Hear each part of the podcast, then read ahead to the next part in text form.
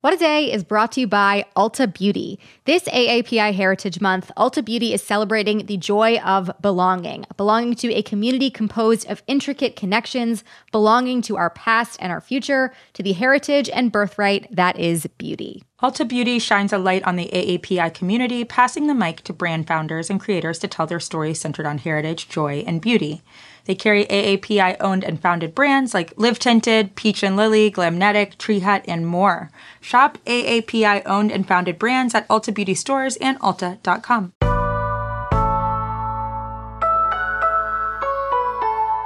It's Thursday, May 26th. I'm Gideon Resnick. And I'm Priyanka Aribindi, and this is What a Day, where we're calling on righteously angry basketball coaches to switch jobs with senators until further notice. Yeah, Steve Kerr, if you would not mind taking the wheel for a second, I think it is for the best. Yeah, we need 60 of the angriest basketball coaches who are sane to get to Washington ASAP. On today's show, the outcome of Tuesday's primary races in Georgia, Arkansas, and Texas, plus a long awaited report on Partygate and British Prime Minister Boris Johnson. But first, we wanted to spend some more time on the mass shooting at Robb Elementary School in Uvalde, Texas. On Tuesday, an 18 year old gunman killed at least 19 students and two teachers inside of a single classroom using an AR 15 style rifle. In addition to what we reported yesterday as the story was developing, here is a little more of what we know now.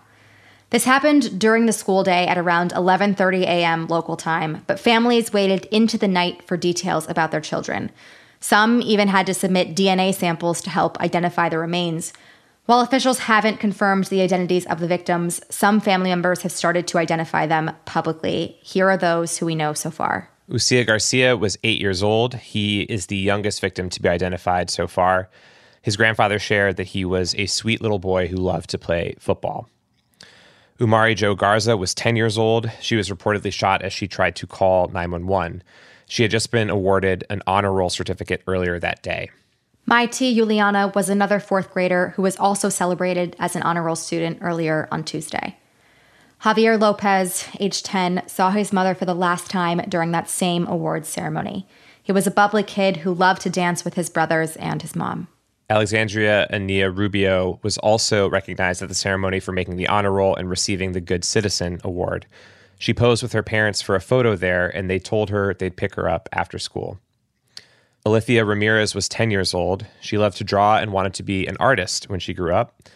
Texas Democratic gubernatorial candidate Beto O'Rourke visited her home yesterday and said that the balloons from her 10th birthday were still up. Rogelio Torres was 10 years old. His mother described him as a, quote, very smart and loving child. Eliana Cruz Torres was also 10 years old. She was excited and nervous for her very last softball game of the season later that day. Jailah Nicole Silguero was a 10 year old student at Robb Elementary. She was killed alongside her 10 year old cousin, Jace Carmelo Luevanos. Jacqueline Cazares was 10 years old. She was killed alongside her cousin, Annabelle Rodriguez, who was also 10. According to Annabelle's family, she was incredibly smart and loved to go to school. We still don't have the details on everybody, but other victims included Nevea Bravo, McKenna Elrod, age 10, Jose Flores Jr., age 10, Ellie Garcia, age 10, Tess Marie Mata, age 10, and Miranda Mathis, age 11. The two teachers killed were Irma Garcia and Eva Mireles. Garcia was a fourth grade teacher at Robb and a mother of four. She was in her 23rd year of teaching. Mireles was also a fourth grade teacher with one daughter at home. She had been an educator for 17 years. They both died trying to protect their students. In our show notes, we'll link to a local news station in Uvalde that has been sharing information about these victims. Yeah, I never want to have to read the name of a child who is not with us anymore ever again in my life. Yeah, me either. Uh, in the time since, we've also learned more about the shooter and the events leading up to the mass shooting at Robb Elementary. So tell us a little more about that. Yeah, officials say that they're still looking for answers about the gunman's motive. But according to Texas Governor Greg Abbott, about 30 minutes before arriving at the school, the gunman posted on Facebook that he was going to shoot his grandmother. He did so and then posted to Facebook that he had. She survived and was able to get help from neighbors who called the police. She's currently being hospitalized. The gunman's final post read, quote, I'm going to shoot an elementary school. This was about 15 minutes before he arrived at the school's campus. According to Facebook, these had been private messages rather than public posts. These also mirror text messages that he reportedly sent to a girl in Germany who he met online. She later shared them with CNN. He indicated that he was annoyed with his grandmother because she took issue with his phone bill. It appears that the AR rifle that he used was purchased legally last week, just days after he turned 18. He bought two assault rifles along with 375 rounds of ammunition. Just insane that that is something that somebody can do. Yeah. How are officials in Texas responding to this? Not well, in my opinion. They are repeatedly blaming mental health issues for causing this. Here is Governor Greg Abbott. We, we have a problem with mental health illness in this community.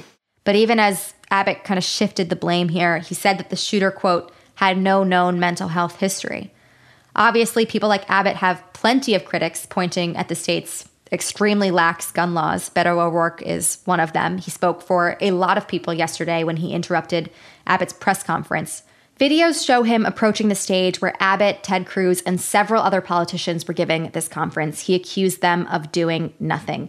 Here is a clip of him speaking afterwards. It is absolutely wrong. In fact, it is insane. The governor talks about mental health. It is insane that we allow an 18 year old to go in and buy an AR 15. What the hell did we think he was going to do with that?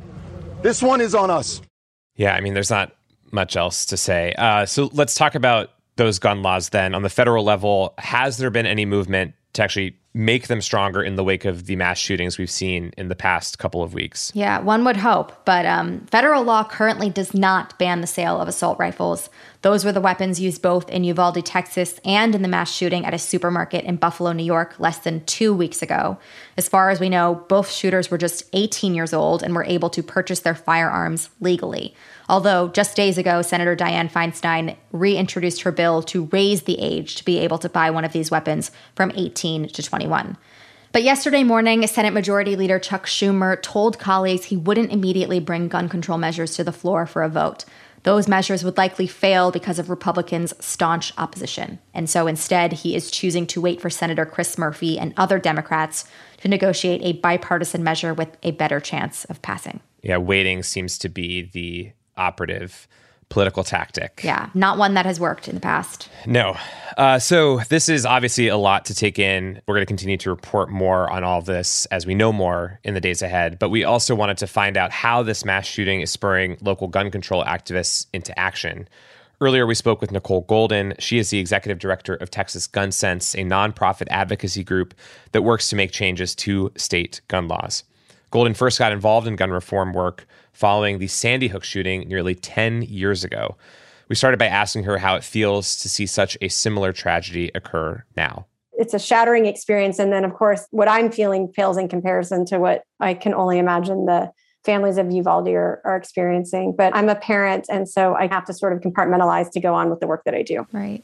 Yeah. President Biden renewed his call for Congress to, quote, stand up to the gun lobby do you expect that this is the straw that will break the camel's back, so to speak? They will finally do something? You know, I, I really appreciate the action Biden's taken and his strong words, not only about this, but also allocating federal money to community violence intervention programs. I think, with regard to your tipping point question, I once saw a Sandy Hook parent speak, and someone asked her a question about why wasn't this a tipping point? And she said, you know, I think that sometimes it's a tipping point, but it just takes a long time to tip. And so just kind of thinking about these things like Sandy Hook and like Uvalde and like so many others, so many I can't name, they do spark public outrage and public support for gun violence prevention measures. Are they the spark for everything we need in this country? No. But you have to really approach this work as a chipping away strategy. And talking about the laws in Texas, Republicans have repeatedly relaxed gun laws in the past several years. We're going to have a link to a story that details that in our show notes. But for example, last year, Governor Greg Abbott signed a bill that prevents any local or state agency from enforcing any new federal gun laws. So, as we're speaking after this, in Texas specifically, how much can we anticipate state lawmakers to change, be more serious about gun control laws? What is the immediate response here? Working at the state level has been a real uphill climb. I'm not going to couch it any other way. It's really been tough. We know that we're on the right side. We know that we're joined by many others. Last legislative session, law enforcement associations came out in opposition to removing licensing and training requirements to carry a handgun in Texas. So that just goes to show you the broad support from so many different voices against that reckless legislation. Um, but yes, Governor Abbott signed permitless carry, and even with that outpouring of opposition across the state. And while that passed forward, things that we fought for didn't make it out of committee, like closing background check loopholes in the state. So every gun sale requires background check, extreme risk protection orders that allow law enforcement and, and uh, work through a court system to temporarily remove firearms from someone who's at risk to themselves or others. Yeah, Texas is kind of renowned for being lax with gun laws and gun controls. It's also been the site of multiple mass shootings over the past five years. There was another school shooting back in 2018 that was rather large. As an activist, how do you kind of sway Texans' opinions on the issue despite that long history of gun culture? You know, I'm real hopeful in working with Texans from all backgrounds because I've seen people step forward and say, you know, what can I do? I'm a gun owner. What can I do? People want to see change. It doesn't matter who they're affiliated with and whether or not they own a gun. If you talk one on one with people, they support these things. These are common sense, broad appeal measures. I especially find that um, when you talk to people about something like safe gun storage, for example, that can really pull people into a conversation and open up doors on the broader issue of gun violence prevention. Our message is moderate, it brings in all voices, and we've had a lot of success. Uh, meeting people where they are with that message. Yeah. And beginning tomorrow, the NRA's national convention is going to start in Houston with a lot of these politicians that we're talking about scheduled to speak there. What do you make of that, especially happening right now. What should people who want these changes to happen in Texas and across the country make of this? The timing is horrendous. And I've had some people across the state already reach out and say, What's going on? What actions are we taking? I understand their outrage. I think it's terrible. The gun lobby has worked for a long time to push gun bills across state legislatures and at a federal level that um, are harmful and keep really sensible things from passing. We have often been the opposing voice, sometimes the only one in the room here at our state legislature. But I think we speak for most people. And I don't think that the things that they work toward do. I want to know what is giving you hope at this point in time that there might be substantive change, that this isn't one in a long line of really sad things that will continue to happen, and that there will be something tangible to come out of your work you know, we've had people offering tools from larger organizations. We've had donations coming in. We've had people saying, I'm ready, like I've had enough, I'm ready to join in. Like the movement gives me hope. And having seen the movement grow and get stronger over the course of the 10 years I've been around gives me a great deal of hope, even when policy outcomes have been discouraging. Well, thank you again, Nicole. We really appreciate it. Thanks, y'all. That was our conversation with Nicole Golden, the executive director of Texas Gun Sense. If you want to get involved, learn more, or donate, please check out txgunsense.org. We will add a link to it in our show notes. We're also going to link to a few more resources to help people in Uvalde right now. More on all this very soon, but that is the latest we have for now. We'll be back after some ads.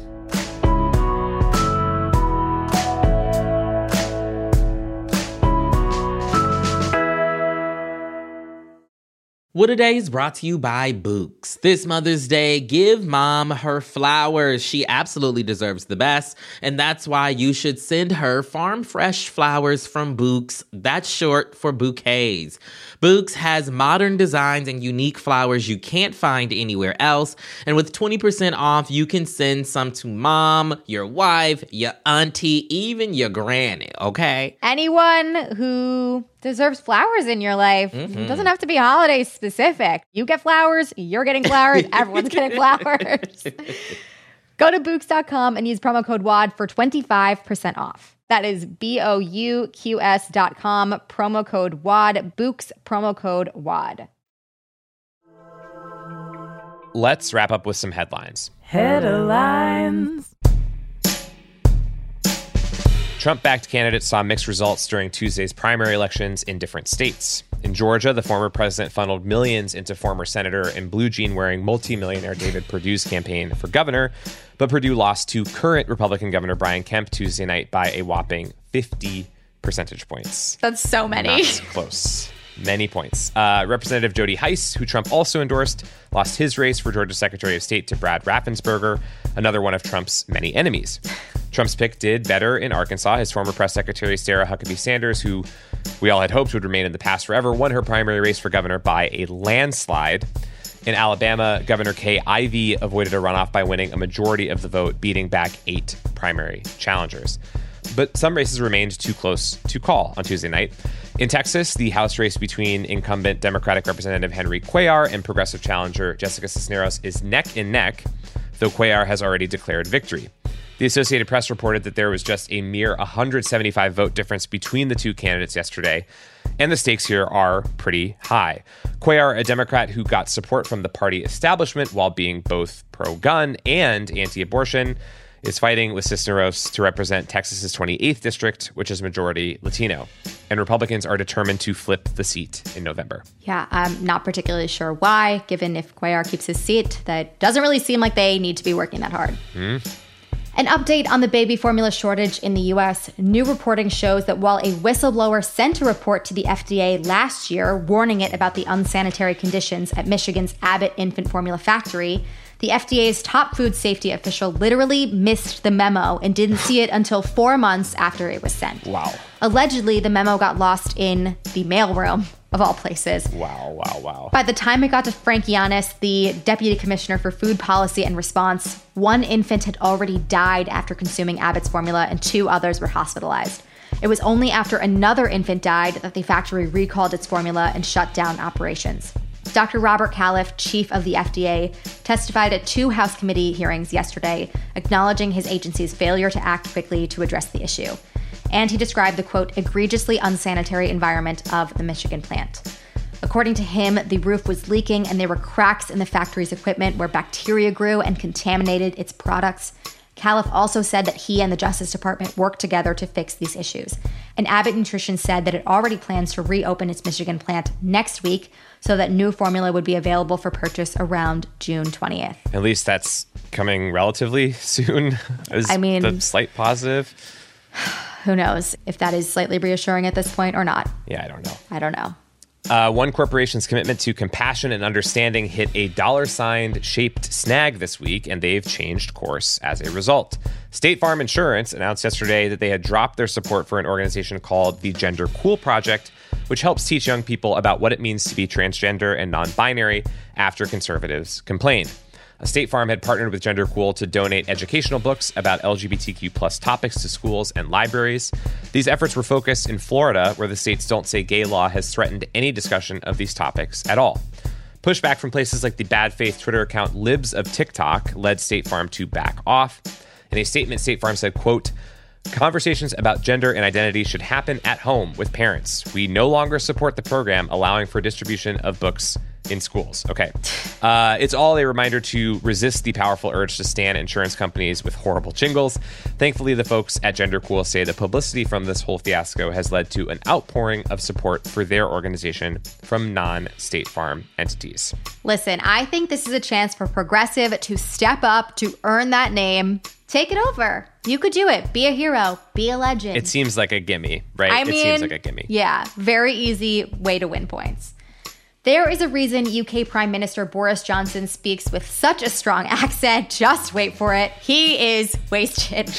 and this was made clear by a series of booze fueled gatherings held at the Prime Minister's residence in the height of COVID, which were the subject of a long awaited report released by the British government yesterday written by a senior civil servant who I'm sure would have rather been doing anything else. Probably. The report yes. on quote unquote Partygate found that 83 people, including Johnson, broke lockdown rules at the events, which were held between May 2020 and April 2021.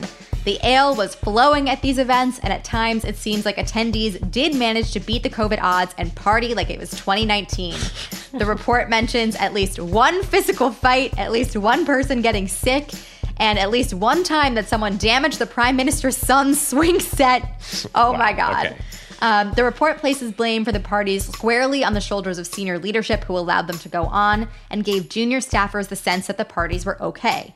Johnson apologized and took responsibility for the events in Parliament yesterday, but he also gave this explanation for why he thought turning up with his staff during lockdown was basically a good deed. I briefly attended such gatherings to thank them for their service, which I believe is one of the essential duties of leadership and particularly important. Sir, and particularly important when people need to feel that their contributions have been appreciated. I'm sorry, I can't get enough of Wow. everybody laughing their asses off. laughing, yeah, immediately. Unbelievable. Incredibly funny. Nice try, I guess. Sure. Truly. Much of the criticism that has been directed at Johnson stems from his initial denials of the Partygate allegations. Leaders of opposition parties called for his resignation yesterday. A YouGov poll indicates that just under 60% of UK residents agree that he should step down. I hope that in this report there is something a little bit more extensive on the events that impacted this swing set. Yeah, I, and what the I status want to know it if it's now. repaired. Right. Justice for the swing set. Were we pushing people too hard in it? Were we swinging in it too hard ourselves and something happened to the links here? What happened to the swing set? We need the details. We need the details. I mean, you threw this in here. You thought we weren't going to ask. Please. I have questions. You have questions. We all have questions. I will be interviewing the individual who damaged said swing set. With a voice changer. yeah, yes, exactly. Right. They're in witness protection at this point for sure. Um, those are the headlines. One more thing before we go. There is something really exciting coming up for Crooked. More than exciting. I'd say it's energizing. Uh, can you guess what it is? We're all being given batteries. Close. Maybe. Not quite. What I can tell you, though, is that it's delicious. So keep an eye out for something coming to Crooked soon. That is all for today. If you like the show, make sure you subscribe, leave a review, resist the temptation to stan State Farm, and tell your friends to listen. And if you're into reading and not just the lurid details of Partygate like me, What a Day is also a nightly newsletter. Check it out and subscribe at crooked.com slash subscribe. I'm Priyanka Aribindi. I'm Gideon Resnick. And fix Boris Johnson's son's swing set. Please. It is in disrepair, and a lot of people are talking about it. It will eat away at me and mostly Gideon until the status of this is known. Please. We have to find out. I would like him to speak about it um, on the floor of Parliament, perhaps to some laughs. Right. Boris Johnson getting booed and laughed at once again for talking about his son's damaged swing set. Make it happen. What a Day is a production of Crooked Media. It's recorded and mixed by Bill Lance. Jazzy Marine and Raven Yamamoto are our associate producers. Our head writer is John Milstein, and our executive producers are Leo Duran and me, Gideon Resnick. Our theme music is by Colin Gilliard and Kashaka.